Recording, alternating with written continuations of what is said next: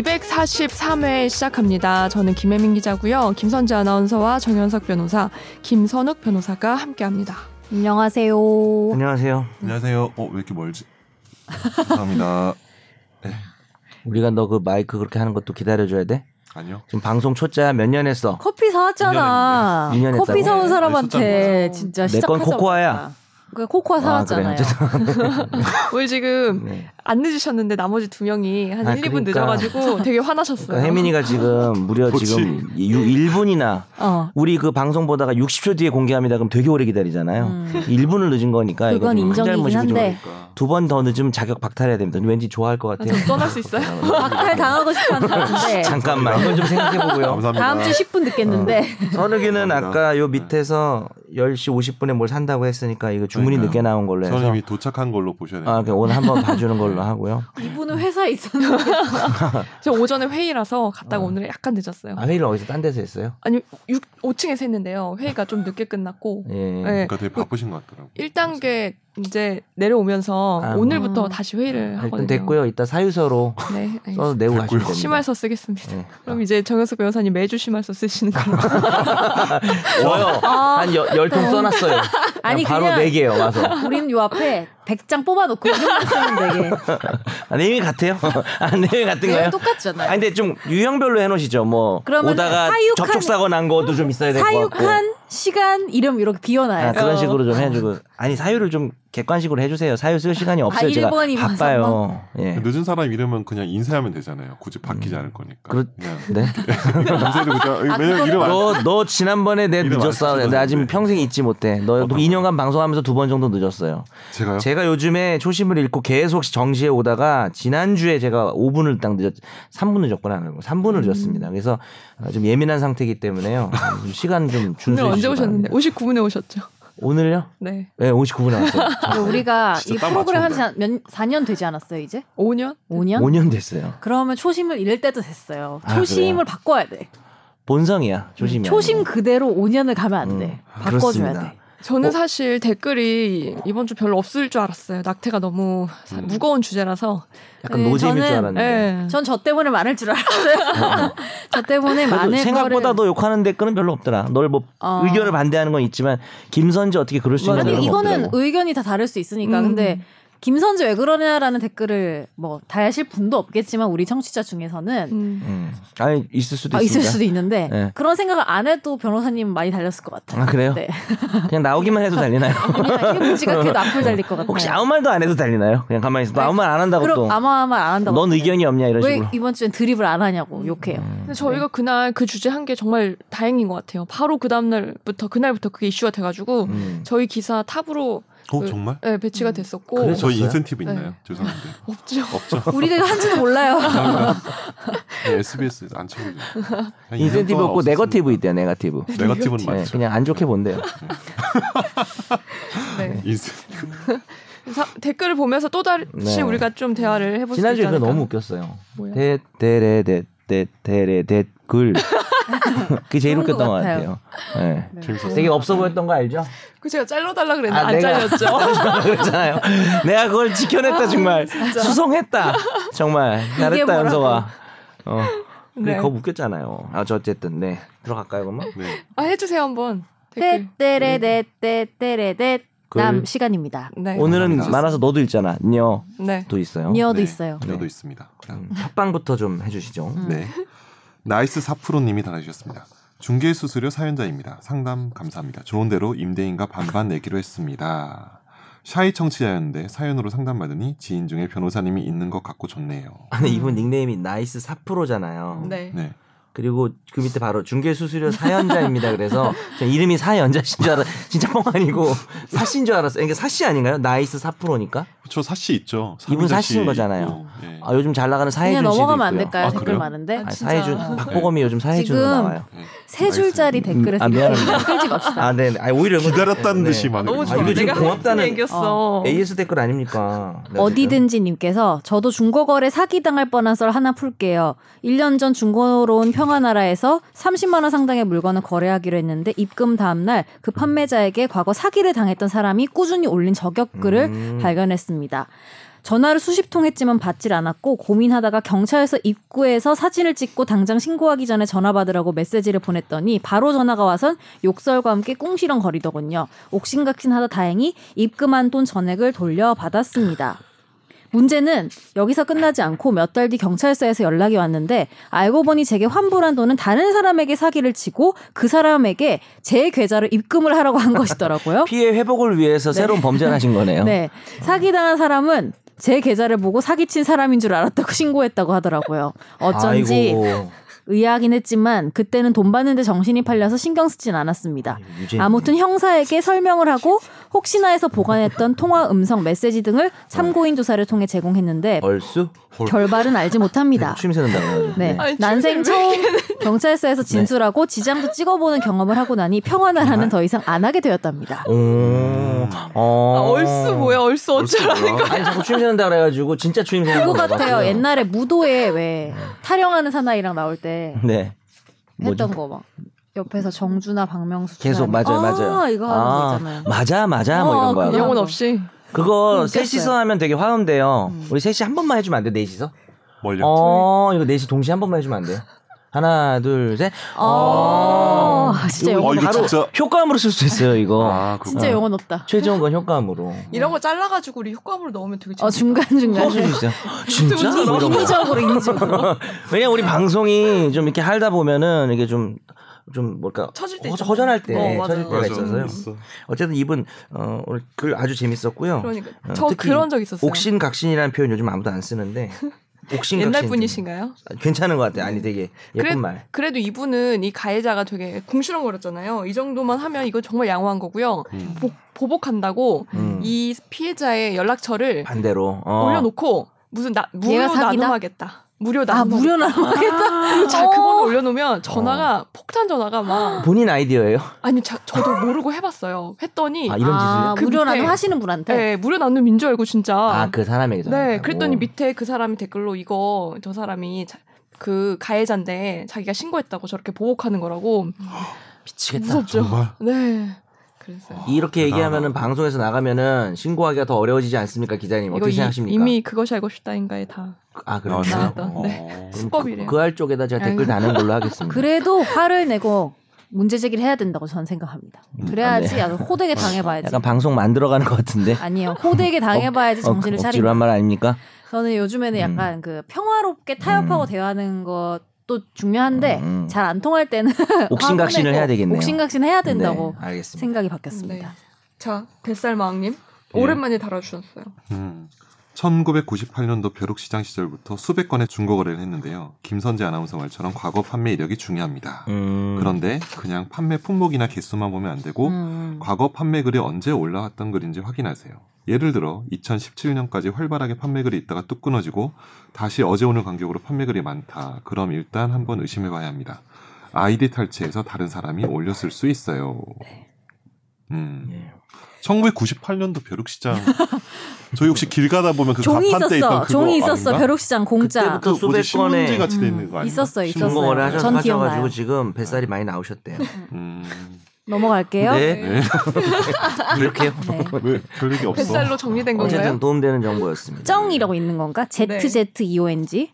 안녕하세요. 샤이 청취자입니다. 이번 주제 김선재 아나운서님과 같은 생각이에요. 우선 낙태 영상 저도 어릴 때 학교에서 본 기억이 있는데요. 그게 더 사일런트 스크림이라는 네. 1984년 아, 미국에서 제작된 낙태 반대 교육용 영상이라고 합니다. 기독교 단체에서 만들었나? 의학계에서 많은 비판이 있었는데 애초에 태아가 그렇게 큰 상태에서 낙태가 이루어지는 건 극히 예외적이고 당시 거의 모든 나라에서는 금지됐던 상황이고 음. 집게를 피해 도망다닌다는 나레이션과 자막은 운동만사를 자의적으로 해석한 거고 어이. 하품하는 걸 비명을 지른다고 해석하는 등 편파적인 해석만 담은 영상입니다. 어, 이분 아주. 낙태에 대한 죄의식을 여학생들에게만 유독 심어주려는 의도 아래 학생들에게 보여준다는 것 자체가 너무 폭력적이고 잘못된 교육이었다고 생각하고 어, 조작된 영상이었다는 걸 많은 사람들이 알았으면 좋겠습니다. 음. 그리고 기사 하나를 첨부해 아, 주셨는데 이분 되게 좋은 얘기 이 많이 태아의 생명권이 이런 음. 판결 임산부를 폭행해서 태아가 사망했을 때는 그 사람에게 살인죄, 상해죄, 낙태죄는커녕 임산부에 대한 상해죄도 인정되지 않는 건데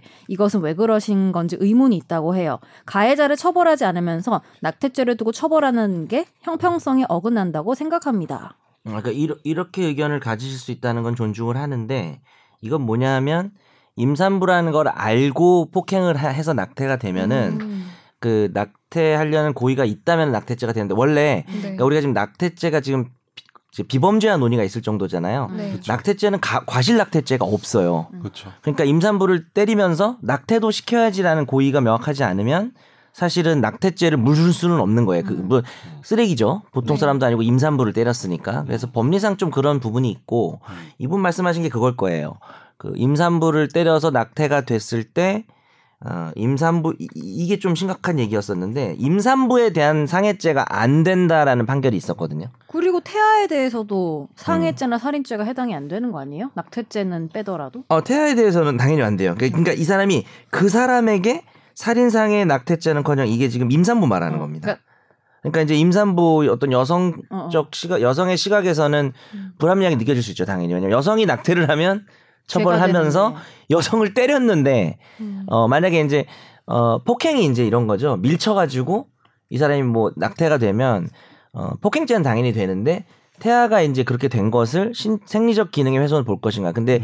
이 얘기가 좀 있었는데 저도 판결문을 못 봤는데 글쎄요 김 변호사님 이게 음. 어 어, 갑자기 둘이 막그 음. 그 임산부를 폭행해서 임산부가 넘어져서 까졌어. 음. 그러면 이제 폭행치상이잖아요. 네.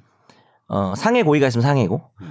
근데 아무 이상은 없는데 유산만 됐어 딱. 유산만 됐어. 당연히 상해죄 아닌가요? 폭행치상이나 그렇게 볼 수 있을까? 그러니까 생리적 기능의 훼손이잖아요. 임산부가 임신 상태인데 태아가 그렇게 되면 뭐 고의 여부는 떠나서 만약에 뭐 임신한지 몰랐을 수는 있겠죠.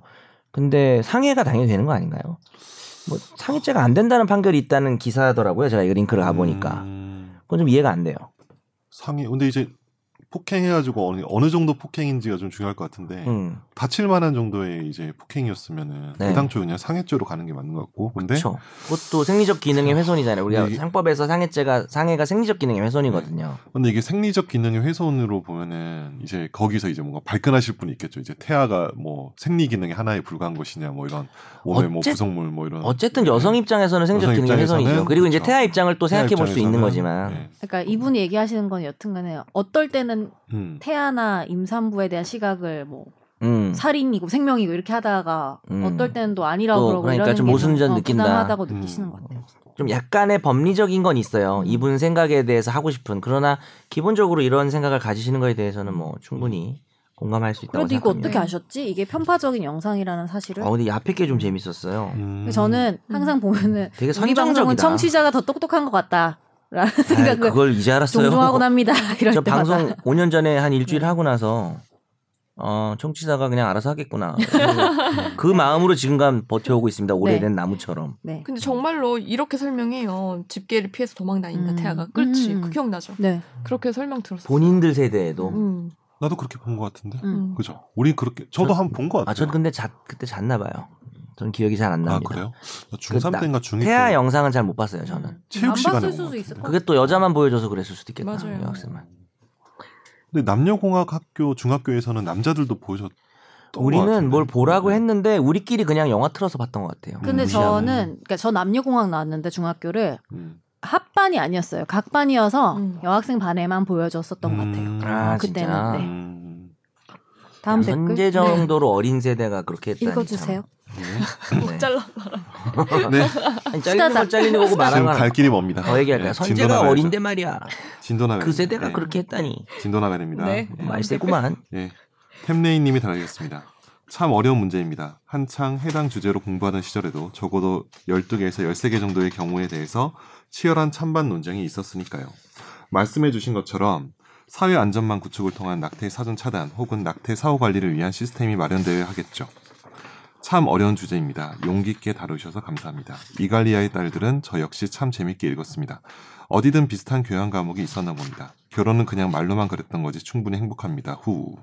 근데 말미에 계속 결혼 이야기가 나오는 음. 거잖아요. 이분이 결혼했다는 거예요? 안 했다는 거예요? 아, 안 하는 안 거죠. 했다는 안 한 거죠. 건데요. 그러니까 말로만 그랬다는 게 뭐냐면은 되게 아, 자기가 자기가, 안 행복한 결혼 거를. 못해서 마, 마치 아. 슬픈 것처럼 얘기한 겁니다. 해놓고 또 마지막에 또 후 이렇게 우리가 너무 자기를 그렇게 하지 말라고 해, 음. 잠깐만 서 그러신 약간 것 이 같아요. 템넷이 또. 경고를 좀 드려야 될 것 같은데요. 지금 왜요? 우리를 조련하려고 하는 느낌이 좀 듭니다.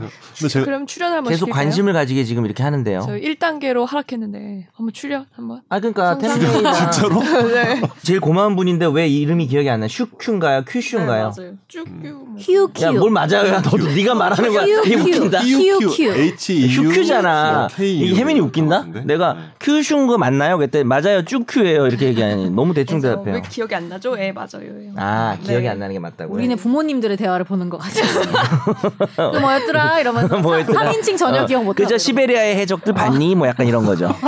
노사님 일찍 시베리아 해적이 결혼했으면 어떻게 아니, 김선재 캐리비아 해적 뭐 아나운서만한 잘못 딸이 얘기해요. 있어. 음. 네? 일찍 결혼했으면 그러면 음. 김선재 우리네 아나만한- 우리네 부모님들의 대화가 맞네요. 쟤는 조금 그거 너무 빠르고. 뭐 너무 빨라요? 어, 둘 나이 차이가 어떻게? 돼요? 음. 아유 선재 정도는 빠르죠. 나이 차이가 어떻게 되죠? 열- 열몇 살이니까. 가능. 스무 살 차이가 안 나니까. 어렸을 때 그러니까 예전엔 16살에 이렇게 얘기할게. 지금 내, 내 뭐라고? 열 뭐라고? 열려. 16살에 결혼했대요. 옛날에. 아니 제가 조선시대 사람이 아니잖아요. 개화기 시대입니까? 제가 태어난 게 그게 아니고요. 그 예전 그건 그거 있어요. 제 친구들 중에 여학생들, 그러니까 음. 동- 초등학교 동창들 여학생들은 이제 대학생 자녀가 어. 많아요. 음. 음. 남자애들은 맞다. 그래도 한 네. 중고생, 어. 어, 그리고 뭐 나같이 이제 어린애가 있는 경우도 있고. 뭐 그럼 다음 댓글 읽어도 네. 네, 될까요? 읽겠습니다. 네. 라칼리파님께서 방송 잘 들었습니다. 초반 내용을 듣다 보니 문을 차고 가는 사람의 사연이 있던데 저도 비슷한 일이 있었는데 금방 잡은 경험이 있어요. 어떻게? 누군가 가게 앞에서 담배를 피우면서 소변 냄새가 진해져서 고민하다가 CCTV를 설치하고 하루 날 잡아서 새벽부터 스마트폰으로 실시간으로 보고 있었습니다.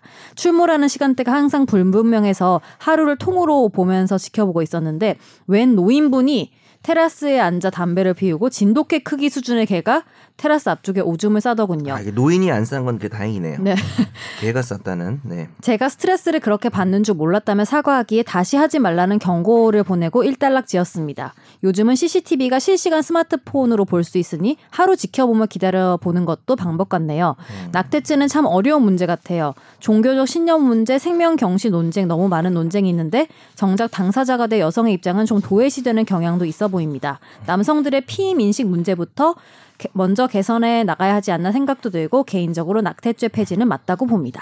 아, 음. 우리 또 애정 어, 우리 애정 있는 청취자 중에 한 분이죠. 라칼리파님. 네.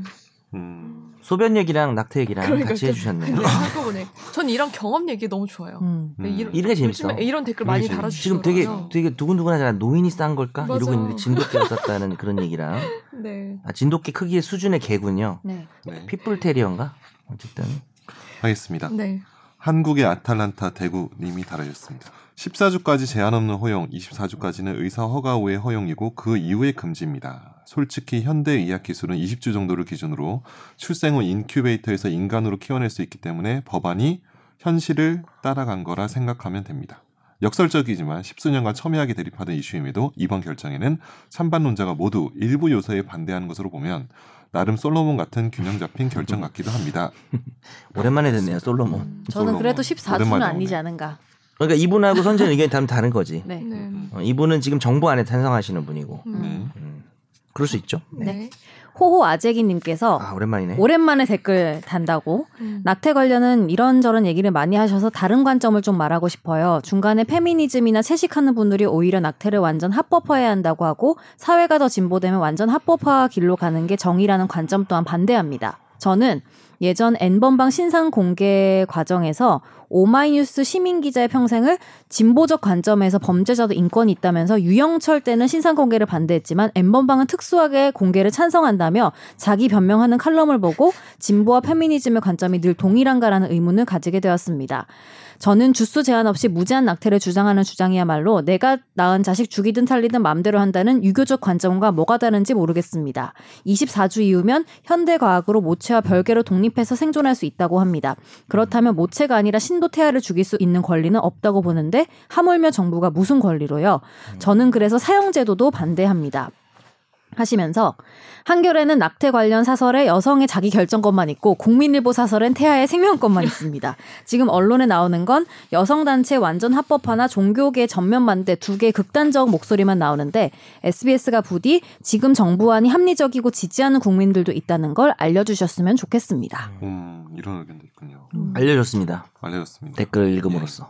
얼마나 아, 진짜 들으셨는지 다양한 의견이 있네요. 근데 많이 안 들어요 저희 방송을 다른 데서 알려주셔야 됩니다. 네. 근데 저는 사실 호아재기님과 의견이 좀 다르긴 하지만 음. 음. 같은 얘기를 하고 있다고는 생각을 하는 게 음. 결국 네. 이제 음. 여성들 입장에서도 음. 사회 경제적으로 나라에서도 다 도와주고 양육이나 이런 문제에 있어서 그쵸. 그리고 그렇게 되면. 뭐 미혼모들에 대한 인식도 좋고 음. 이러면 사실은 혹일신 낙태를 선택하는 사람들이 줄어들 수 있잖아요. 그렇죠. 음. 지금 사실 음. 어, 지난주 핵심 음. 이슈는 처벌이었어요. 예. 근데 이거 이거 네. 범죄자 되는 게 옳으냐라는 문제인 그러니까 거죠. 호 사실. 아재기님도 여튼 태아를 음. 이제 사회적인 관점에서 바라볼 수 있다는 그렇죠. 말이 나는 다르지는 않다고 다른- 봐요 이거는. 음, 음. 맞아요. 근데 호아 아재기님은 그렇게 생각 안 할 수도 있어요. 알겠습니다. 난 너랑 생각 달라. 네. 이렇게. 다른 네. 거죠. 음. 틀린 게 아니니까 서로 존중할 수 있는 사회. 넌 갑자기 뭐야? 아니, 근데 내 말은 예, 그 근거가 통하는 점이 있다는 거지. 아 서로 알았다고요. 뭔가 뿌리가 비슷하다 아, 한번 이런 느낌. 음. 카톡 한번 보내드려요. 음, 모르는 사이인데요. 네, 아 몰라요. 네. 카톡 모르는데. 친구 추가 이런 거 없나요? 친구 추가 안 돼 있는 채널 추가. 네, 네. 안 돼 있습니다. 그럼 호아 아재기님이 어, 선재 TV의 유튜브에 댓글을 좀 달려, 달아주시는 걸로 마무리하겠습니다. 네. 네. 생각이 다르다고 좀 달아주세요. 네. 빨리 합시다. 다음 댓글. 네, 죄송해요. 진도 나가야 돼. 네, 아니 멀었죠. 학생 방해하지 마. 네, 네, 알았습니다. 진도 나가야 된다고. 방향이 웃기지 않나요, 그래도? 예. 아닙니다. 네. 김사무님이 달아주셨습니다. 전에 낙태죄 폐지대에 유보적인 입장을 가진 여성 산부인과 의사의 주장을 접할 기회가 있었는데 여성의 자기결정권이나 태아의 자기결정권이 충돌하는 이슈와 별개의 것이긴 하지만 이 또한 농구로서 현실적인 문제가 있기 때문에 무시해서는 안 될 것으로 판단되더군요. 당사자성만 강조하고 상충하는 두 권리만 고려하는 것도 이 이슈를 정확히 이해하는 것이라고는 볼 수 없어 보여요. 임신을 여성 혼자만의 결정으로 자유롭게 중단할 수 있게 하는 것도 유산 상속까지도 인정되는 태아의 권리를 침해하는 것이기도 할 뿐만 아니라 음. 과연 생명을 어떻게 이해하느냐의 문제도 있기 때문이죠. 음, 이런 의견. 네. 이런 느낌. 이게 이- 왜냐면 이게 우리 뭐지 태아의 어떤 권리 능력 우리 민법 공부할 때 제일 먼저 배우잖아요. 네. 그 상속, 해제 조건 상속의 능력이 있잖아요. 그 얘기. 음. 예. 그러니까 뱃속에 애가 있을 때는 걔도 음. 상속권이 있으니까. 그쵸. 그걸 또 침해하면은 상속 결격 사유도 되고. 음. 그리고 이분은 저 뒤에 있던 건 뒤에는 건 너무 음, 세서 안 읽었지만 레디컬 페미니스트 같은 경우는 태아를 또 너무 이렇게 음, 생명을 아무것도 경시하는 아닌 좀 거죠. 어, 아무것도 아닌 것처럼 하면 좀 음. 그렇다 이런 음. 얘기가 있었죠. 음. 이분이. 그 논의에 되게 불편해하시는 분이 생각보다 아, 저는 제 예상보다 되게 많으신. 어디에 불편해한다고? 그러니까 그 자기의 어떤 신체 일부인데 내가 이걸 어떻게 하느냐에 음. 완전 내 대해서 자유다라고 레디컬 말하면? 페미니스트들을 해야 되나 그거에 대해서 그게 다시 다시 진짜 불편해한다고. 반대하시는 분들이 되게 음. 많네요. 아. 네. 꽤 있네요. 아, 꽤, 꽤 생각보다. 많- 음. 많을 근데 수밖에 이제 없을 것 이게 같긴 한데. 논의가 뭐냐면 아니 저도 그건 싫어요. 음, 음. 태아를 그런 식으로 취급하는 건 싫은데 음, 문제는 낙태 행위를 형사적으로 처벌할 것인가의 논의였던 거고 그걸 음. 반대한 거죠. 그렇죠. 뭐 낙태를 뭐 권장하자는 게 아니잖아요 그렇죠. 우리가. 그렇죠. 어, 그래서 그게 뭐 형사 정책적 효과도 없으니까 사실 낙태죄 있다고 해서 음. 낙태를 안 하는 것도 아니니까 그 얘기를 한 거죠 저희는. 네. 네. 아 근데 전에 저는 저번 주 방송하고 나서 네. 한번 좀 생각을 해봤는데 음. 비범죄화가 맞지 않을까 또 다시 또 생각이 좀 약간 저도 아 근데 예. 저도 저도 좀 그러니까 방송하고 되게- 그냥 방송 좀 많이 준비를 잘 안 하고 어. 방송이 끝나고 좀 찾아봤어요. 이슈 짓고 하는 이런 거 고백하지 마. 이런 거 아, 고백하지 방송 말라고. 준비는 못했는데 어, 어. 끝나고 오히려 얘기하다 보니까 왜 그럴 수 있잖아요 사람이. 어. 아 예, 그래서 찾아봤더니 좀 음. 생각이 조금 달라지는 부분도 있더라고요. 음. 음. 근데 이게 비범죄화 한다고 해서 그게 또 생명을 이렇게 뭐 존중하지 않고 막 꼭 그렇게 어, 그런 여기는 거 것은- 아닌데 그런 건 아니지 사실. 아닌데. 어. 요즘 고민이 음. 많네요. 그 고민 많으면요 저 네이버 음. 오디오 클립 댓글 네. 좀 읽어주세요. 밑에 것도 알겠습니다. 읽어주시면 안 돼요, 김 네. 변호사님이? 밑에 거도요. 알겠습니다. 네. 헌터캣님이 헌터캣님이 달려셨습니다. 더치트 맞게 들은 건가 싶어 검색해보니 이런 게 있었군요. 다음에 중고거래 할 일 있을 때 꼭 여기에 찾아보고 해야겠습니다. 어? 이거 더치트 모르신 분 생각보다 많구나. 댓글 이게 한 줄 다예요? 예, 네. 이거 그렇습니다. 광고 아니에요 광고? 더치트 광고 지금 가지고 계신가? 너 들어봤니 더치트 약간 이런 광고. 느낌인데? 어, 그 뒷광고? 광고를 이렇게 원하시면 저희가 확실하게 드립니다. 여러분 음. 이런- 더치트로 가주시기 바랍니다. 네, 이런 방법도 광고 다 하세요. 있군요. 음. 음. 저희 댓글이 너무 없어서 광고 스팸 댓글도 환영하는 지금 입장이거든요. 네. 네. 광고는 아닌 것 같고요. 농담입니다. 네, 네. 다음 네. 읽을게요. 네. 스미스님께서 작년 인공수정을 시도한 동생 부부가 임신 5개월 차에 중절 수술을 했습니다. 태아의 발달 상태가 좋지 않았는데 심장 기형에 이미 장기 괴사가 시작됐다는 결과가 나왔고 임신을 지속하는 게 모체 건강을 심각하게 해칠 수 있다는 의사의 판단이 있었습니다. 장애아로 태어나더라도 낫겠다 했더니 의사가 지금 상황 판단이 안 되시는 것 같다며 다음 임신을 위해서라도 빠른 결정이 필요하다고 호통까지 쳤다고 아, 합니다. 그러니까 임산부한테 위험하다는 음. 얘기군요. 네. 그런데 이렇게 죽을 게 뻔해도 태아의 심장이 완전히 멈춘 건 아니라 수술은 불법이라고 자기는 할 수 없다면서 낙태가 가능한 다른 병원을 소개해 주더랍니다. 아이를 보내야 하는 것부터가 충격이었고 5개월 차라서 엄마가 출산과 같은 산통을 겪어야 하는 상황이고 심지어 전몸살까지 알았다고 하시네요. 제대로 차트조차 남기지 못한 상태에서 간호사에게 별실에서 비밀스레 준비해간 수술비를 현금으로 건네고 진통을 기다리는 보호자의 심장이란 낙태 문제는 단순히 원치 않은 임신에 국한되지 않습니다. 여성의 자기 결정권은 물론이고 그들의 건강, 나아가서 생명권과도 직결된 문제입니다. 저도 무분별한 낙태에 대해선 문제의식이 있지만 지난 회차의 논의가 너무 원치 않은 임신 쪽에 치우쳐 있는 것 같아서 몇 마디 덧붙여 봅니다. 아, 음, 그러네. 이런 좀 세세한 부분에 입법도 음, 필요하다는 말씀이신 것 그러니까요. 같아요. 좋네. 음. 우리가 좀 아, 너무 진짜 원치 이런 않은 시각이 임신만 있을 수- 생각한 것 맞아, 같아요. 이런 음. 시각이 있을 수 있어. 심장이 멈춰야만 음. 그 낙태하는 게 불법이 아니군요. 처음 음. 알았어요. 아니 근데 아니 음. 그, 근데 이건 좀 다, 잘못된 얘기인 것 같은 게 제가 지금 이분 음. 상황은 모르겠는데 당연히 모자 보건법에 음. 임산부에게 위험한 상황이라든지 기형이나 이런 거에 대해서 네. 낙태를 하는 게 불법이 아니라고 되어 있어요. 아, 그래요? 근데 이제 이 이분이 딱 그 요건에 맞는지는 모르겠는데 그 애매하게 약간 걸쳐 네. 어, 있을 제 느낌은 수는 의사가 있었겠지. 책임지기 싫어서 음. 음. 그리고 수술이 어려우니까 그리고 개월 수가 많 하기 싫어서 이런 것 같아요. 음. 그러니까 개월 수가 또 많으니까 그렇죠. 더 오개월이나 수술을 할 때 그렇죠. 위험할 음. 수 있는 거죠. 음. 음, 그러니까 이제 잘 부담되니까 그냥 그럴 것 같아요. 근데 이런 법 거지, 얘기는 그러니까. 틀린 것 같아요. 음. 이거 되잖아요. 만약에 진짜 정말 위독하면 긴급 피난이고 뭘 해도 되는 거지. 근데 그러면 다른 병원에 갔을 때도 현금으로 안 내고 그냥 카드로 음, 내 계산하고 생각에는 근데 그냥 그 세금 기준에 안 회피하려고 현금 받은 거 아닐까요? 아니 아니 근데 제가 봤을 때는 네. 그 기형이라는 어떤 기준이라는 게 애매하게 음, 걸쳐 있을 거그 있으셨을 맞아. 분이었던 것 같고 이게 왜냐면 어. 기형이라는 이유로 낙태를 하는 부모들도 있기 때문에 그 부모들 음, 막기 위해서 음, 음. 네. 네네네. 아마 네, 아마 법을 좀 엄격하게 해놨을 음, 음. 것 같아요. 근데 제 생각에는 정확하진 그래서 않지만. 이게 사실은 그런 거지. 그러니까 이런 분들까지 그러면은 음. 범죄자로 만들 것인가에 음. 대해서는 뭐 그러니까. 누구든 비슷한 생각이 아닐까요? 그좀 세밀한 입법이 음. 필요하다는 말씀인 것 같아요. 네. 결론적으로는 네. 그죠. 음. 다음 댓글 읽을까요? 예, 의원님이 들어주셨습니다. 저는 네이버 오디오 클립이 댓글 쓰는 건 더 편하더라고요. 그래서 듣는 건 팟빵으로 하고 댓글은 오디오 클립에 남기는 중입니다. 초등학교 고학년 아마 4학년인가 5학년인가 그때쯤이었던 것 같네요.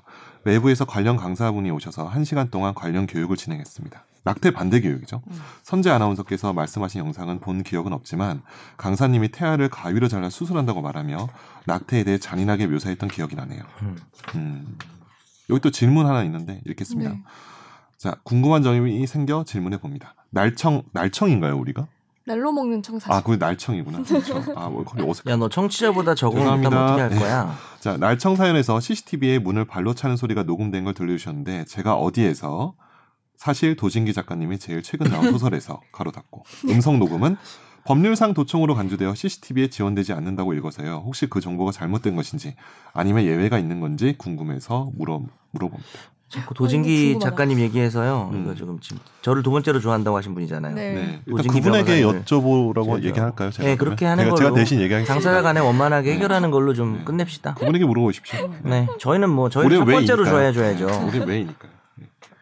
아니 답을 해줍시다. 네, 아, 저도 그렇죠. 궁금해요. 다- 뭐가 답이에요? 범죄 도청될 수 있죠. 그러니까 오 그래요? 아니 왜냐면 음. 그건 아시죠. 대화 당사자 간에 몰래 녹음하는 거는 통신비밀보호법상 범죄로 되진 않는데 민법상 불법행위 될 수 있단 말을 한 적이 있고 네. 타인의 대화를 몰래 녹음하면 도청이 될 수가 있고 음. 그래서 CCTV도 음성 녹음이 되면은 그렇게 될 여지가 있는 거죠. 음. 그래서 보통 웬만한 CCTV가 다 음성 녹음이 안 돼요. 음. 어, 왜냐하면 대화가 다 저장이 되는 거잖아요. 네. 그리고 물론 이제 그런 애매한 게 있겠죠. CCTV가 너무 대놓고 있었을 때는 그걸 알고는 있다. 근데 음성까지 녹음된다고 기대하진 않거든요, 우리가. 음. 음. CCTV는 앞에서 대화를 조심하진 않잖아요. 음. 그러니까 이건 충분히 통비법 음. 위반이 될 수가 있- 소지가 그래요? 있습니다. 그럼 영상은 가능해요? 영상은 CCTV 설치에 관한 법률에 의해서 설치한 거고 음. 뭐 이렇게 뭐 몰카처럼 막 숨겨놓고 네. 막 나무 사이에 뭐 이런 거 아니고서는 뭐 합법적으로 설치하면 아무 문제 없는 거죠. 그것도 되게 웃기네요.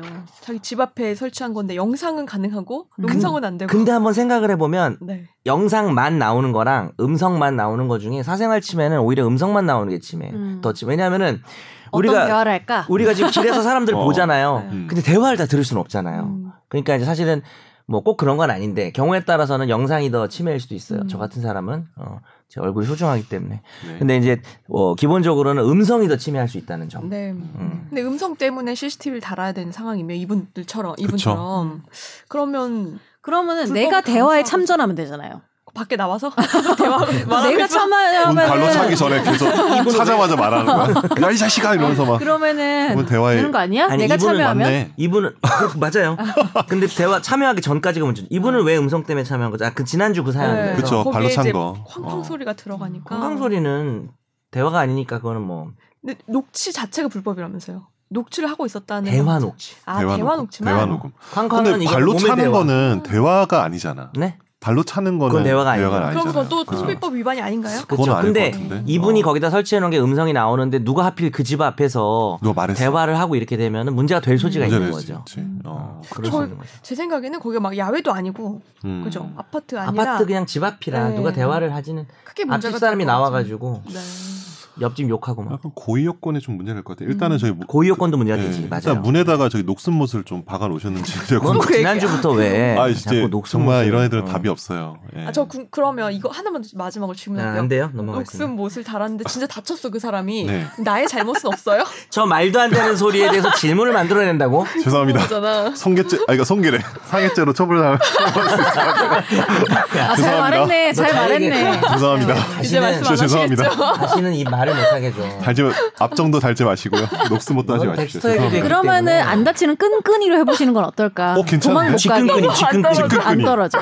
아 그거 괜찮은데. 지끈끈이가 옷이 붙어서 찢어지면 또 손괴죄가 아 어, 물론 과실 손괴죄는 없지만 그렇죠. 그, 아예 옷 정도 물어주세요 그냥. 음. 그냥 그러니까 물어주자 어. 그거는. 일단 제일 궁금한 건 이 이야기를 계속할 건가요? 아니요. 아닙니다. 네, 진실을 외면하지 말자님의 네, 댓글. 그렇죠. 조금만 30분이야 그 지금.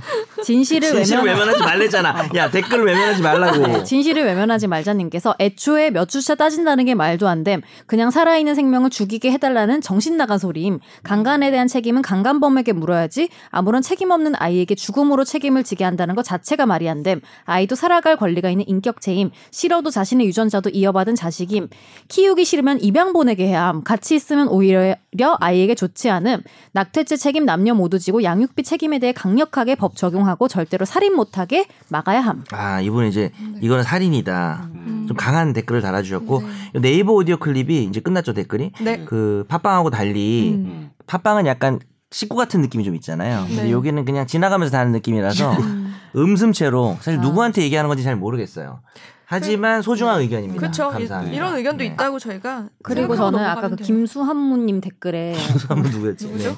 생각난 건데 이분이 왜 그 얘기 했잖아요. 낙태죄 폐지에 대해서 유보정의 입장을 가진 산부인과 의사의 음. 주장이 나 그거 봤어 나 어. 방송. 그 이- 그분이 같은 분인지 모르겠지만 어, 임신한 여성이 낙태를 종용하는 남성으로부터 자신을 보호할 수 있는 유일한 법적 장치가 낙태죄밖에 없기 때문에 이를 지렛대 삼아서 뭐 결혼이나 권리를 보호한다고 하더군요라는 어, 이거 있잖아요. 그런 측면도 뭐 있을 수 근데 있겠죠. 저는 이거에 대해서는 그러니까 김수환무님 주변에 이제 낙태를 하신 분이 있을지 모르겠지만 제가 음. 주변에서 이제 사례들을 봤을 때는 음. 현실적으로 그 낙태죄로 남성들이 처벌받는 거는 거의 불가능해. 그러니까 가깝다. 이제 이거 이것이 어떤 그 음. 수단이 방어 수단이 되게 어, 어렵다. 방어 수단이 안 돼요. 그렇지. 그리고 음. 대부분의 경우에는 그 낙태를 종용했다라는 게 되게 애매해요. 그 선이 낙태 막 낙태해 네. 이렇게 음. 음. 그렇게는 안 어, 하겠지. 그러니까 이게 하는 게 어때라는 식으로 계속 그렇게 음. 종용을 하고 남자 쪽 뭐 집안이나 이런 데서 종용하는 것들이 되게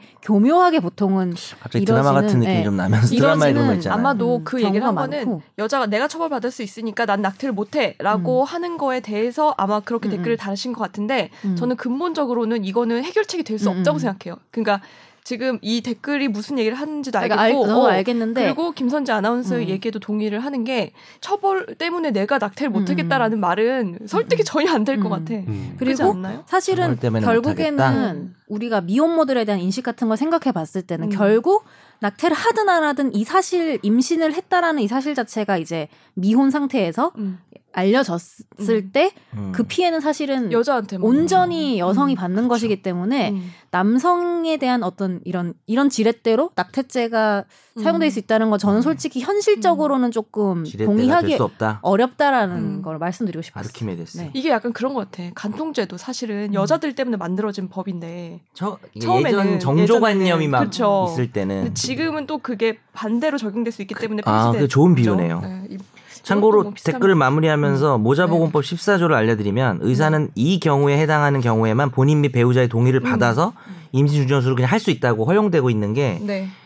본인이나 배우자가 대통령령으로 정하는 몇 가지 사유가 있어요. 우생학적, 유전학적, 정신장애나 신체 질환이 있는 경우, 음. 그다음에 뭐 전염성 질환, 그다음에 강간 중간간에 임신된 경우, 범상 혼인할 수 없는 친족 뭐 이런 거 있잖아요. 네. 그 사이에 임신된 경우고 이제 마지막이 5번이 중요한 게 임신의 지속이 보건 의학적 이유로 모체의 건강을 심각하게 해치고 있거나 해칠 우려가 있는 경우에도 사실은 음. 이게 낙태는 허용되긴 해요. 네. 그래서 아까 그 의사는 구라친 것 같아요. 아무리 생각해도 지워야 되는 상황이고 네. 지워야 되는 상황인 건 맞는데 자기가 뭐 못 네. 이거 해줄 수 있어. 불법이니까 나 못한다라는 게 근데 어. 두 번째 간 병원에서도 은밀하게 이루어졌다는 그러니까. 음. 거라서. 그러니까 그것 그것 때문에 좀 그런 거죠. 네. 법을 잘 몰라서 그런 게 아닐까요? 음. 그럴 그러니까- 수도 그러니까 있- 모든 그럴 수도 낙태 있죠. 수술은 은밀하게 해오던 병원인 거야. 음. 어. 그렇지. 그래서 그렇죠. 이런 이게 뭐 거- 사유에 해당하든 말든 그냥 다 은밀하게 한 거고 현금 받으면 좋으니까 그렇게 한 것 같은데. 아니, 이게 그리고- 애매해서 사실은 그냥 차라리 불법적인 것처럼 음. 해버리자 그러지 않았을까요? 그러니까 음. 그 선이 애매하고 그러니까. 병원도 돈도 더 받을 수도 어. 있고. 아 그렇죠. 아니 그리고 세금 이게 안 보험 문제도 걸려 있어요. 사실. 그리고 이게 음. 이런 식으로 음지에서 낙태를 하게 되면은 이제 낙태하는 여성이 되게 약자가 되거든요. 어, 그냥 병원에서 뭐 하라 그러면 뭐 이렇게 하고 뭐 음. 그래서 그냥 귀찮아서 이렇게 한 게 아닌가 싶기도 합니다. 맞아요. 뭐 다 맞아요. 추측이지만. 이야 댓글 어? 저희 아, 끝났네. 우선은 다음 아, 청취자 코너로 사연. 네, 넘어갈게요. 네네. 청취자의 법률 사연을 진단해 드립니다. 날로 먹는 청사진. 아. 김혜민 기자님, 김선재 아나운서님, 그리고 그의 두 분 안녕하세요. 최종 의견을 애청하는 샤이 청취자입니다. 어이? 방금 유행어 됐어. 전세 가계약을 하고 오는 길에 궁금한 게 있어 질문드립니다. 주변 시세보다 10% 정도 저렴한 풀옵션 신축 투룸을 가계약했는데 집주인이 한국계 미국인이라고 합니다. 계약 당일에도 한국에 오지 못해서 대리인을 통해서 진행하려고 하는데요. 중개사를 끼고 하는 거지만 아무래도 걱정입니다. 아포스티유가 뭐야? 아포스티유를 포함해? 그 뭐지 외국 아포. 사람이 그러니까 음. 뭐냐면 공사나 아포스티유? 그 대사관에서 나 공증해 목이 주는 아파. 거예요. 아, 그런 게 공증 있어요? 공증. 네. 아포스티유를 포함해 이런저런 증빙을 챙겨주신다고 대리인 어머님과 다른 친척분이 오셔서 진행한다고 하는데 외국인 집주인과 계약할 때 어떤 걸 챙겨야 하는지 궁금합니다. 방송이 나올 땐 아마 계약을 하고 계약금도 넣었겠지만 전세금까지 잃을 순 없기에 늦더라도 답변 부탁드립니다. 요새 유튜브가 넷플릭스에 빠져 살아도 최종 의견은 빠지지 않고 듣고 있습니다. 진짜? 고맙네요. 음. 대박! 근데 이 사람도 자꾸 왜 두 분 이거 유행어 만들 거야? 근데 유행어로 했으면 그나마 다행이라는 생각이 들고요. 진심으로 이렇게 하셨을 수 일단 불안감이 드네요. 네, 우리 이름 모르지. 네. 근데 이게 공인중개사를 끼고 하기 때문에 크게 문제는 안 되지 네, 않을까요? 거기서 알아서 해주실 거고 사실 외국인이라고 크게 네, 저희보다 공인 중개사가 훨씬 낫습니다. 네. 그리고 그 외국인이라고 크게 다른 건 없어요. 근데 보험도 이제- 들지 않아요? 공인중개사가? 그쵸. 안전 그- 어. 아포스티유가 있어요. 괜찮은 거 아닌가요? 나 마음이 아- 이거를 너무 발음이 귀여워서 읽어보고 어. 싶어 계속 아포스티유 어. 아포스티유 약간 프랑스 말 같은데? 응. 그러니까. 음, 바스티유 뭐 이런 겁니까? 음. 앞에- 아 맞다. 우리 포스트가 앞으로 뭐 붙인 어, 아플 때 이렇게 왠지 얘기하면 안 약간 되나요? 불어나- 나 배가 어, 아포스티유, 아. 이태리 그치. 연쪽인데 너 불어 배웠는데. 머리가 아포스티유. 그냥 전체를 다 그냥 아포스티유라고 말하는구나. 그러니까. 미국에서도 그렇게 말하나 봐요. 음, 공증. 신기하다.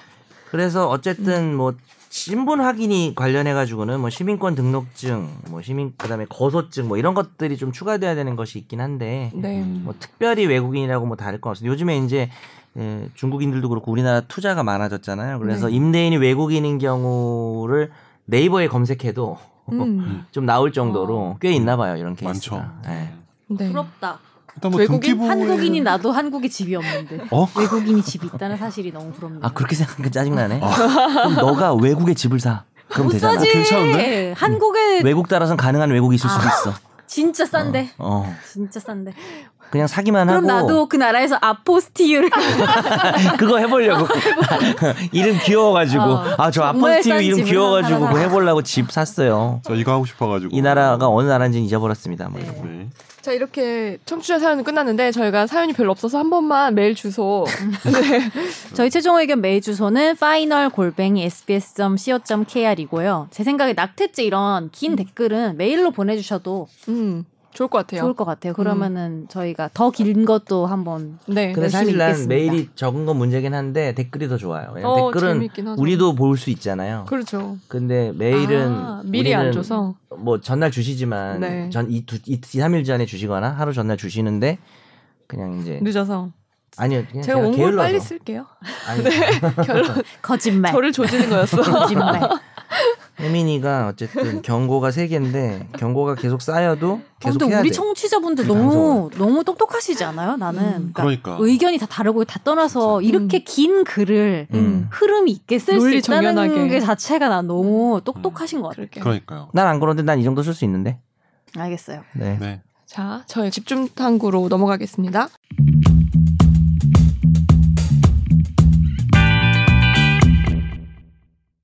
제가 이번 주에 정한 주제는 우리 집에 불이 나면 얼마나 보상을 받을 수 있느냐는 건데 왜 이걸로 했나요? 제가 새벽에 그 8일 날 음. 울산의 그 주상복합 아파트에 어. 불, 불이 난 거 보고 엄청나게 충격을 받았어요. 참. 삼환 음. 삼환. 네, 이때 잠 못 자고 저는 계속 속보를 챙겨봤거든요. 네. 그때 일어나서 보신 분들 계세요?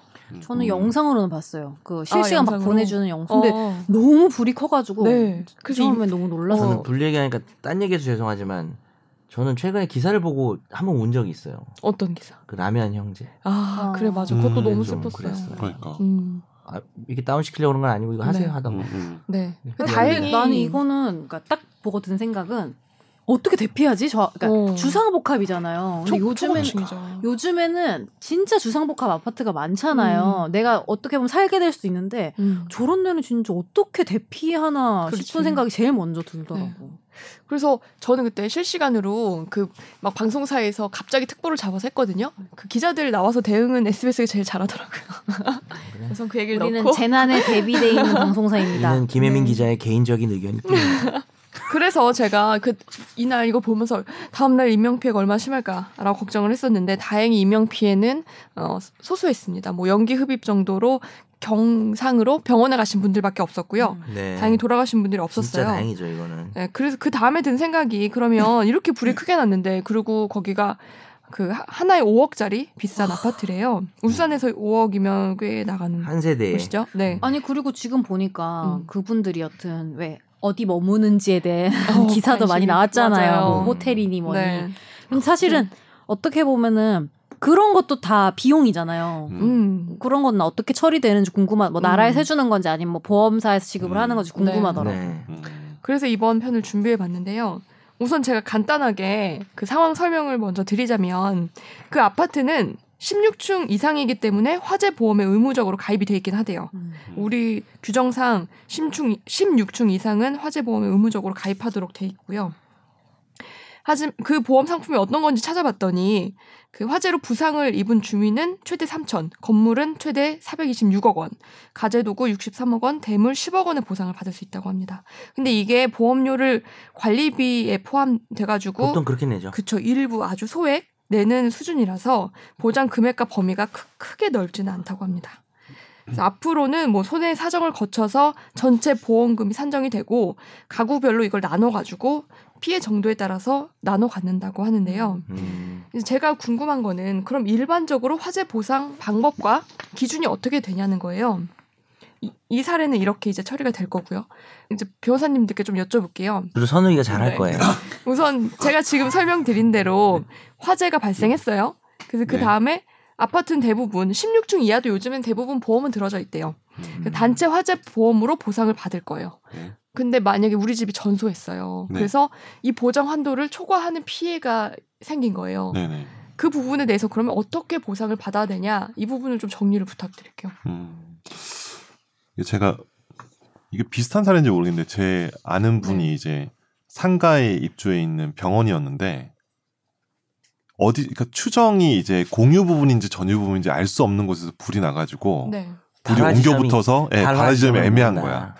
근데 이제 그래서 이제 음. 불이 났는데 화재 보험이 들어놓은 게 있었지만 그걸 넘어서 손해가 났어요. 네. 예, 넘어서 손해 나가지고 보면 이 차액 부분을 이게 음. 마찬가지로 이, 것도 이제 음. 그 해당 아파트에서 들어오는 단체 보험이 뭐 금액이 네. 뭐 가구당 뭐 5천만 원이다 하면은 그걸 넘는 금액 뭐 예를 들어서 음. 8천이다 그러면 3천이 남잖아요. 네. 그걸 이제 누군가에게 청구를 해야 되는데 네. 이제 이걸 민사 소송으로 하게 되면은 음. 발화 책임자가 누군지를 이제 가려서 해야 되는데 엄청 네. 어려운 거죠. 그러네요. 그러니까 이게 사실 저도 이게 외벽에서 불이 났는데 진짜 어려운 이 발화 네. 책임이 어딘지가 근데 되게 애매한 네. 그래서 거거든요. 그러면은 예. 예. 왜 저는 이렇게 바- 요즘 TV 보면은 음. 예. 화재 보험 그런 광고를 엄청 하잖아요. 음. 그래서 보험을 들어 어 그래서 내가 진짜 발화 책임자로 밝혀지면은 그러면 정말 안 화재 예, 보험 예. 없으면은 진짜 끝나는 거네요. 네가 지금 그렇죠. 선우 얘기하는데 하고 놀란 게 이제 입증이 어렵겠다 얘기 아니라 본인이 발화 지점으로 우리 밝혀지죠. 저기 저거 손해보- 어, 되면 더 문제지. 그게 너무 우리 끔찍한 거지. 우리 네, 이제 재면 손해보험 정말 뒷광고 문제지. 이제 앞광고 하는 건가 어쨌든. 어, 언니, 예, 그래, 예. 그러니까 그래서 손해 그런 광고를 하는구나 네. 아, 싶어서. 그래서 음. 정리를 하자면 이제 보장 한도 초과를 한 하면 거는? 두 가지 방법이 있는 거네요. 그렇죠. 그 저기 음. 선재 아나운서 본 것처럼 개인 화재 보험 가입을 하면 그걸로 거기서 보상받으면 받거나, 되고 예. 아니면 민사 소송. 민사도 그냥 발화 그죠. 책임자를 상대로 어, 아, 아, 근데 그렇구나. 화재 보험 든 사람 몇 명이나 되겠어요? 솔직히. 없어. 들은 분 거의 계세요? 없어. 없지. 없어. 나는 아직. 우리는 진짜 뭐 없어. 화재 얘기하는 건 화재 판결 얘기할 때 그렇죠. 그거밖에 없지. 그 화제가 그 화제는 아니지만 아. 어쨌든 예. 음. 맞춤법을 아직 못 배워가지고. 죄송합니다. 예. 그렇 네. 이제 그렇게 되면 음 어쨌든 보험사가 보상을 해주면 정말 좋겠지만 네. 보험을 못 받으면 민사 소송으로 가야 되는 거네요. 진짜. 근데 이제 네. 어느 공간인지가 알 수가 왜냐면 승소 여부를 뭐 예, 할 예. 수 없다 확실하게 말할 수 없는 예. 거죠. 아. 여기서 뭐 나온 사례 중에 뭐 임차인의 과실로 음. 집주인 집이 불난 경우랑 제가 자동차 화재나 제가 사실 불 사건 꽤 많이 해봤거든요. 네. 근데 그걸 많이 어, 하잖아요. 진짜요? 불 사건 많이 해봤는데 네. 이제 소방서에서 이제 감식반에 아주- 출동해가지고 이제 감식을 하는데 음. 기본적으로 불이 나면은 음. 거의 다 뭐 전선이나 이런 뭐 거 다 타버리잖아요. 그러니까 그럼 어렵구나. 발화 지점 찾기가 되게 힘들어요. 아. 그래서 대부분 나중에- 어려워요. 아. 예, 그래서 민사 소송에서도 뭐 누구 뭐 감정 같은 거 맡겨서 해도 실제로 그 감정 결과가 음, 다 나와도 쳐버렸는데 뭐. 엄청 다투고 뭐 그러니까 판사가 나중에 조정 권유하고 막 그러고 난리가 판사가 나고. 감정 경을 결과를 완벽하게 신뢰하진 않겠네. 그게 이게 왜냐하면 아. 탄핵할 만한 게 너무 많은 거죠. 음, 뭐 이쪽인 것 같다고 예. 감정이 나와도 예. 아닐 수도 있고 뭐 아닐 이런 수도 거는. 있고. 근데 명확하게 예를 들면 뭐 담배를 태우다가 그걸 떨어뜨렸는데 그게 음. 번져가지고 그게 다 찍. 찍 어 그게 뭐 CCTV 있다. 그러면 뭐 음. 명백한 거죠. 그럼 뭐그 그 사람이 불낸 사람이 다 물어줘야 돼요? 그렇지 그렇게 돼 있고 이제 참고로 중과실인 수도 그 있어. 과실로 불을 네. 냈을 때 예전에는 이제 실화 책임 등에 관한 그렇죠. 법률에서 중과실이 아니면 왜냐면 경과실로 불을 낼 수도 있잖아요. 작은 음. 가벼운. 그런데 집이 열체가 탄 거야. 옮겨 붙어서. 음, 음. 그럼 한 뭐 100억 대 예를 들어서 그러면은 중과실이 아니면 책임 안 지는 거였어요. 원래. 음. 네. 근데 헌법재판소에서 야 그러면 피해자는 뭐냐? 음. 이래 가지고 중과실 지금 법이 어떻게 바뀌었냐? 중과실이 아닌 걸로 불을 내서 옆으로 옮겨 붙은 거에 대해서는 판사가 책임을 그냥 알아서 제한할 수 감경해 있- 줄 수 어, 맞아, 있는 맞아요. 그게 좀 네, 재, 그렇게 바뀌었죠. 재량 쪽으로 바뀌고 결국 책임을 져야 되는 음. 다는 아니어도 그래도 많을 것 같은데. 그러니까 저 불장난 하지 마시고 음. 성냥 있나요 요즘 집에 성냥 성냥 그 옛날에 성냥이 동그란 통에 어? 빨간 성냥. 자- 놓고 어? 어떻게 알아? 알긴 알죠. 음. 되게 성냥 어, 빨갛긴 이게 하지 있을 것 같은데? 헤드가 이게 팔각형으로 이렇게 같은데? 돼가지고 성냥들을 해서 한번 뽑아 요새 네? 어렸을 때 그리고 다시 레트로가 어, 여기 유행이 어렸을 때까지 있었지. 유행이어서 다시 팔아요 그런 어 거. 그거를 그래요? 네. 레트로가 음. 유행이잖아요. 보여드릴까? 혹시 본인이 82년생 아니에요? 나 그거 우리 집에 우리 어머니 집에 정리하다가 85년에 만든 그 팔각형 그 성냥 그거를 발견을 했어. 진짜로? 어. 어. 네. 근데 이사하면서 뭐 버리신 것 같아. 근데 그거 애들 네. 거기 하나 붙이면 다 봐봐요. 붙잖아요. 이 어. 레트로 모양 성냥들이 되게 많다니까 아, 다시 있구나. 파는 그런 거 요즘 것들이 많이 요즘에. 하네. 하지만 오리지널리티는 좀 떨어질 것 그렇다고 해서 같은데. 제가 어쨌든 다시 인기가 갑자기 많아지고 그러진 않죠. 나이가 많은데 레트로라서. 그렇죠. 아, 그건 아니에요. 아, 그런 건 아니에요. 네. 아, 혹시나 해서 이제. 얘기해봤습니다. 근데 이제 이, 이 사건 같은 경우도 실제로 이 발화 지점이랑 네. 과실이 누구에게 있는지 전유 부분인지 공유 부분인지 요거 따라서 음. 엄청나게 많은 이슈가 있을 거예요. 아, 이게 네. 3층 테라스 부분에서 뭐 화재가 발생했다고 하더라고요. 아 그래요? 네, CCTV가 정확- 있었나? 어. 정확하게는 안 나왔고 소방청에서 네. 감식을 했는데 그쪽이 발화 지점이라고 추정이 된대요. 그러니까 제일 많이 타면은 음, 맞아요. 제일 많이 소외가 되면은 그게 네. 발화 지점 맞는데 음. 문제는 거기에 불을 낸 게 원인이 누전인지 아니면 네. 담배불인지 뭐 그 그렇지. 런 것들은 또 네. 다시 또 그리고 문제가 있는 이번 거죠. 사건은 보험사가 구상권을 청구하지 않기로 했다고 제가 기사에서 본 거 같아요. 근데 왜냐면 음. 구상권 청구할 대상이 없으니까 그러니까 예. 대상이 없잖아. 네, 공이나 방화범이 과실이 모르니까. 하는데 모르니까 그러면 지금 어, 그렇죠. 나중에라도 밝혀지면 할까요? 할수 있지 않을까요? 할수 있죠. 네. 어. 근데 이제 진짜로 뭐 이렇게 뭐 뭐 뭐 빌게이츠나 이렇게 진짜 네. 음. 떼돈 그러니까 떼- 빌게이츠가 갑자기 어제 진짜 돈 많은 사람 부자의 아니면은 대명사. 부상이라는 게 네. 굉장히 힘든 거예요. 만수로 아니야 요즘 만수로. 음. 네. 만수로, 만수로죠. 어쨌든. 네. 그럼 결론은 그 개별 화재 보험을 드는 게 최선인가요? 최선이긴 한데 사실은 네. 그 확률을 따져보면은 살면서. 네. 저도 이제 살면서 이제 너 안 들었지? 이게 35년째 공동주택에 살고 있지만 음. 개별 들진 예, 않았지. 그죠, 그죠. 들진 않고 대다수가 들지 않는데 요새는 그러니까 그것 때문에 이제 그 화재로 인한 재해 보상과 보험 가입에 관한 법률이 정식 명칭인데 음. 여기에 이제 특수 건물, 음. 국유 건물, 공유 건물, 뭐 의료 시설, 백화점, 시장 이런 데는 이제 의무적 보험을 들게 주상복합도. 왜냐면 하도 안 드니까. 아. 주상복합도 들어가는. 네. 주상복합도 들어가겠죠. 네네. 이게 여러 사람이 출입하는 건물 네네. 면적을 고려해서 음. 특히 정하죠. 막 주택 단독주택 사시는 분들은 단독주택이 의무가입 요건 아니죠. 네, 근데 네. 그분들이 오히려 들어야 되지 않을까요? 개별 화재 보험을? 그런 전혀 그렇게 들 없는 필요성이- 거니까. 예. 보험이. 네, 자, 전혀 없죠. 없어요. 관리비로 없으니까. 뭐도 없겠지 네, 아마. 그게 필요할 것 아, 같아요. 저는 음. 아주 저기 불 사건을 많이 해서 그런지 좀 전문가 같은 느낌이 그러니까. 나네. 진짜 그 저기 아, 불만이 최종 많습니다. 최종 의견 명예 소방관으로 그러면 어, 저 이제 불을 끄는 불 끄는 거랑 뭔 관계야? 최종 의견 명예 소방관 그거 알아요 혹시? 그 유명한 대사인데 명예소방관 뭐죠? 금잔디한테 강현준 어, 씨가 저 그만하자. 오글거리는 대사. 너가 불러주면 언제든 달려갈 거야. 시켜줘 금잔디 명예 소방관. 그런 게 있었어요? 네. 아, 그 오글거리- 김현중이 했었어요. 김현. 되게 바쁘다고 했는데 드라마 다 챙겨 보셨네요. 네. 그거 10년도 더 됐어요. 꽃보다 남자. 그런가? 네, Almost 오래됐죠. paradise. 아 우리나라 드라마? 네, 네. 네. 아 그게 왜 거기 나온 이렇게 거구나. 인기가 많은지 좀. 아, 나도 아, 꽃보남자 정말 좋아하긴 재밌게 하지만 음. 주제합시다 계속. 네. 네. 근데 화재 보험료가 비싸진 않네요. 그렇게. 어, 생각보다 안 좀 저렴해요. 왜냐면은 확률이 떨어지기 때문에 선제 보험사가 가입한다. 보험을 선제 선제 지금 뭐야, 지금 계속 가입하는 찾아보고 거야, 있어. 지금? 아니, 나- 쟤 무조건 가입이야. 뭐 아니 머릿속으로 생각해봤지. 아, 어. 그러니까 내가 냈을 확률과- 때 물어줄 확률과 음. 금액과 한 달에 얼마씩 되는지 어. 비- 또 의외로 그런 걸 비교해보- 불안해하네. 아니 비교해보고 싶잖아요. 맞아, 맞아. 왜 집에 뭐 불날 도구들이 많아요? 아, 그건 아닌데 촛불, 뭐 아니, 초 비용. 이런 거. 어, 생각을 해보니까. 혹시 너의 눈빛? 그만하자. 근데 나 궁금한 게 어. 네. 이거 가입하면은 어. 세입자도 보상되냐? 아니 네. 내 집에 내가 불나도 보상되는 거잖아요. 그건 그럼 당연히 그쵸, 그건 되는데 당연히 되고. 어. 세입자도 돼요? 그러니까 세입자가 되게 들지 않나? 그, 아, 세입 아, 그 집주인이 아파트. 들어. 아파트 임대인이 들고. 그 관리비에서 나가면 세입자가 내는 거 아니에요? 아파트 비용은- 관리비에서 그거는 될 것 같고 내 말은 내가 개인 나가면- 화재 보험을 가입하면 자 그러면 이제 전세 살고 있어 누가. 어?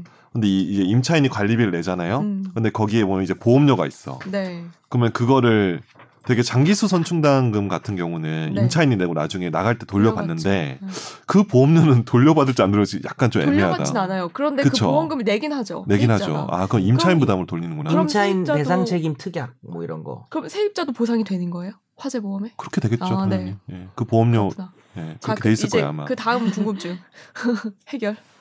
되- 해결- 됐어요. 저는. 해결됐어? 네, 해결됐어요. 너 우리 못 믿어서 지금 검색했지? 아니 아니요. 지금- 해결됐고. 지금 검색이 보험 나, 어디가 제일 심지어. 싼지 지금 찾아보고 아니 그건 있는 아니고 보험도 비교하진 않았고 그냥 궁금했어요. 거예요. 음. 화재 근데 안 보험- 할 것 같아요. 음. 화재보험에서 뭐 있죠? 아, 넌 광고가 되나? 뭐 있는지 음. 몇 개 정도만 얘기해. 아, 근데 제가 이제 임차인이 임차인 같은 경우에 뺑뺑 되게 화재. 위험할 수도 있는 게 되게 비싼 집에 사는 사람도 있거든요. 예. 음. 네. 되게 비싼 집에 맞아. 사는 사람 있는데 그런 사람들은 진짜 비싼 빌라 같은 거. 예, 그 임차인 막 유엔 빌리지 같은 데 있잖아요. 음. 네. 그런 데는 배상 이거 임차인이 화재보험 드는 게 좋아요. 음. 실제로 제가 그 사건을 한 적이 있었는데 보상 못 받았어요? 다? 임차인이 보험을 안 들어온 거야. 아. 근데 이게 원인 불명의 화재가 나서 이제 임대인이랑 서로 소송이 붙었는데 네. 실제로 이 나중에 이제 좀 불리한 식으로 이렇게 조정이 됐어요. 음. 실제 사건에서. 근데 뭐 그렇구나. 밝힐 수는 없지만 네. 근데 그때 피해 금액이 엄청났어요. 아. 이게 정말 그럼 몇 결론은요? 보상 못 받았다는 거. 그 임차인은 자기 임차인은 자기가 탄 것도 문제지만 네. 이제 집주인 집이 이제 불이 났잖아요. 그거에 복구 비용까지도 많이 물어주고 아. 뭐 이런 식의 그러니까 그러니까 이제- 그게 진짜로 정말 큰 일이 날 수가 있는 거예요. 이게 이제 네. 최근에 전원합체 대법원 판례 하나 있었는데 소개를 하면 임차인은 임대차가 끝나면 돌려줘야 될 의무가 있는데 만약에 불에 타면은 그 의무를 못 하는 거잖아요. 목적물 반하는 그 거가 채무 이제- 불이행이 되는 그쵸. 거죠 불능이. 그러면은 그러면 사실은 채무 불이행은 규칙 사유가 있어야만 책임을 지는 건데 그쵸. 이 규칙 사유가 없다는 걸 임차인이 입증해야 돼요. 거의 그래서 내가 불낸 게 아니라는 걸 입증하는 게 너무 어려워서 어려워요. 화재가 네. 원인 미상이 되면 임차인이 책임을 져야 되고 음. 다만 이제 최근에 그런 판례가 있었어요. 1층을 임차했는데 불이 나서 2층까지 옮겨 붙었을 때 음. 임대인이 임차인에게 채무 불이행으로 2층까지 손해배상을 물을 수 있냐에 대해서 과거에는 음. 1층과 2층이 구조 구조상 불가분이면은 무조건 책임을 진다 그랬는데 음. 최근에는 임대인이 무슨 임차인의 어떤 잘못과 인과관계 같은 걸 다 입증해야만 음. 2층에 대한 그러니까 임차하지 않은 부분, 임차 외의 부분에 대한 아, 화재로 인한 책임까지 물을 수 있냐에 대해서는 좀 임차인에게 유리하게 바뀌었다는 점만 음. 소개를 해드리겠습니다. 그 실제로 이제 임차 임대차 많잖아요. 그래서 임차인들이 이런 위험 부담이 있다는 거를 좀 인지했으면 좋겠습니다. 네. 그러니까 임차인이라고 어 저기 방심하지 말고 그러니까. 오늘 화재 보험 필요하면 꼭 들어요. 결론 혹시 잔악계나 불조심인가요? 그렇죠. 그렇죠. 네, 불조심 트로네요. 중요하죠. 그리고 예전에 정말 전 그거 가을이잖아요. 예. 보고 고층에는 살기가 그 어? 불안할 수도 있겠다. 고층에는 살기가 좀 그쵸, 불안할 수 위험할 있겠다. 수 있죠. 그 보니까 위로 가니까. 헬기로 막 대피하고 음, 이러던데. 옥상에 그쵸? 어. 올라가가지고. 아, 그렇구나. 옥상 올라가긴 편할 수도 있는데 음. 우리 네. 또 이제 올라가니까. 네. 맞아요. 음. 근데 막 예를 들면 그리고- 옥상이라고 해도 내가 30층 사는데 60층 아, 이 그리고 이러면은 영화 엑시트에 그런 대사가 나오잖아요. 왜 옥상들은 다 잠겨 있는 거야? 어, 이래가지고 맞아. 아, 맞아. 어, 대피하기도 어렵다고. 네. 맞아. 맞아. 그 이번에 그 사다리 차가 그 거기까지 갈 수 있는 게 없어서 부산에서 왔어요. 아무튼 네, 그렇구나. 그랬구나. 그럼 뭐 오늘 네. 탑은 오늘 너무 여기까지 유익한 하고. 시간이었습니다. 저한테는 네. 실질적인. 유익한 네. 시간이었고. 급박한 네. 그런 시간이었죠. 어, 네, 네, 죄송해요. 급박합니다. 다음 주에 빨리 나가야 보험 되는데. 보험 음, 네. 가입해 일이잖아. 오시는 거 아니에요? 다음 주에 검사한다. 보험 가입. 저 제일 싼 거 알아보자 보험. 네. 네. 아, 오늘도 끝까지 들어주신 청취자 여러분 감사드리고요. 저희 다음 주에 또 찾아뵙겠습니다. 네, 감사합니다. 안녕히 계세요. 네. 나도 법률 전문가 세상만 사법으로 재밌게 풀어내는 여기는 최종 의견. 최종 의견 최종 의견 최종 의견으로 오세요 고품격 법률 팟캐스트